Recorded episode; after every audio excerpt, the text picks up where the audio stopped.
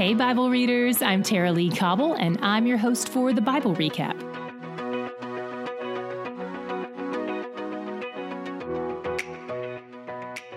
Before we popped over to the book of Jacob slash James, Paul and Barnabas had just arrived back from their first missionary journey, and the church at Antioch was celebrating with them. They've been there for a while, and today some guys from Jerusalem show up for a teaching trip. And guess what they're teaching? Circumcision. They start all the drama back up again, saying people have to convert to Judaism in order to convert to Christianity. Paul and Barnabas push back. They've already been down this road about a decade earlier. They make a trip back to Jerusalem in hopes of dealing with it once and for all. When they arrive, we find out who is behind this circumcision requirement the Pharisees. These are believers who are Pharisees, though, according to 15.5, people who have the Holy Spirit. Isn't it his job to teach us and help us reach unity? Yes, he totally does that. But like with most things, change happens slowly, not immediately. It's often when we look back over the course of years that we see the fruit. By the way, Paul is a Pharisee too, but he obviously disagrees with this Pharisee in Jerusalem. While they're debating this, Peter says, Hey, remember when this all started? Remember how God used a Jew like me to preach to the Gentiles? Remember how those uncircumcised people received the Holy Spirit in a way that was so obvious and evident that none of us could deny it? It's clear that God doesn't make a distinction between Jew and Gentile. He knows all hearts, and He cleansed the Gentiles' hearts too. By saying He requires them to be circumcised, you're doing two very foolish things. You're heaping a burden on them that none of us have been able to bear anyway, and you're also testing God because He's made Himself clear. Knock it off. All who are saved are saved through His grace alone, not by keeping the law.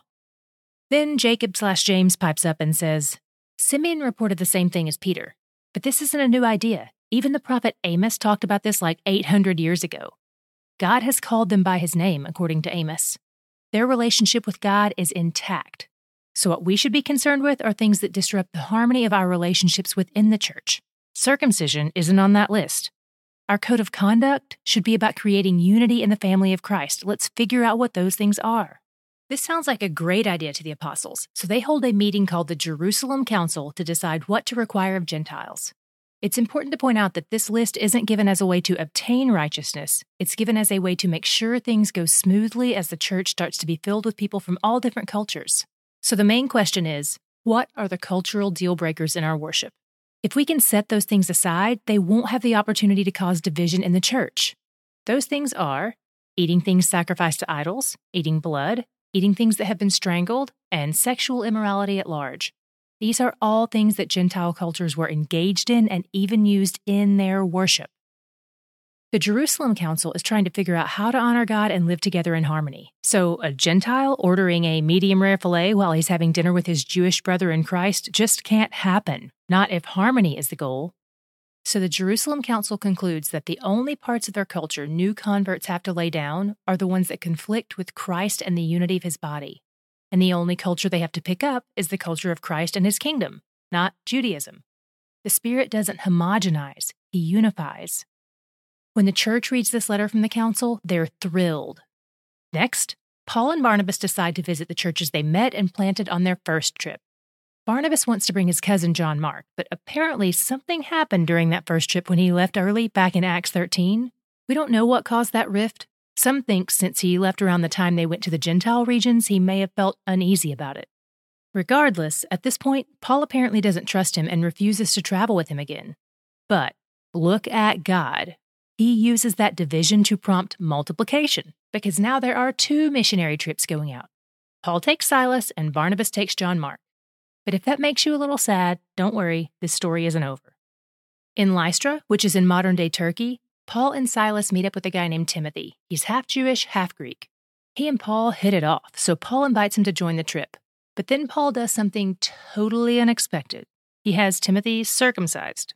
What? Wasn't Paul the one who just argued against this? Here's what I love about Paul. Remember how he started going by his Latin name so that he wouldn't offend the Gentiles he was called to minister to? How he tries to be all things to all people and remove any potential speed bumps for the gospel? That's what he's doing here with Timothy.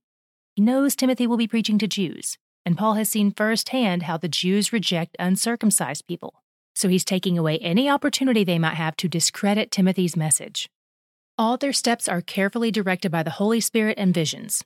Go here, don't go there, and we may wonder why, but all we can do is guess.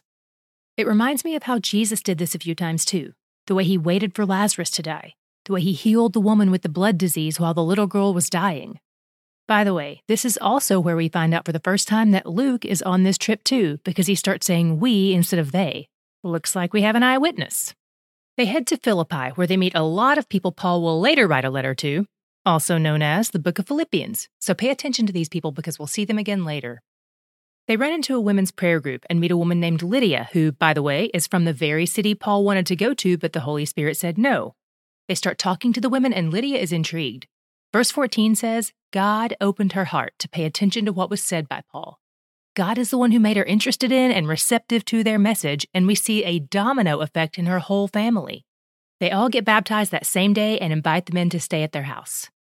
When they go back to the prayer spot later, they encounter a demonized girl who is enslaved because this demon can tell people about themselves and their lives, which is a big moneymaker. Of course, this demon also knows the message of Jesus, and one good way for a demon to discredit and disrupt that message among the people is by attaching a demonized girl to it. She claims they serve the Most High God, but to a community that doesn't know Yahweh, this is most likely making the locals think they worship the Greek god Zeus. Paul commands the demon to come out, and when it does, her masters are furious. They do a citizen's arrest and accuse the guys of disturbing the peace. They get beaten and thrown into prison for setting a girl free, kind of like Jesus.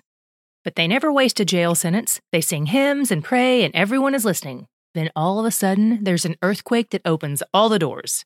But the prisoners are apparently so captivated by the message that they don't even leave. The jailer wants to end his own life at the sight of the open doors, but Paul is like, hey, buddy, we're all still here. It's okay. The jailer is awestruck.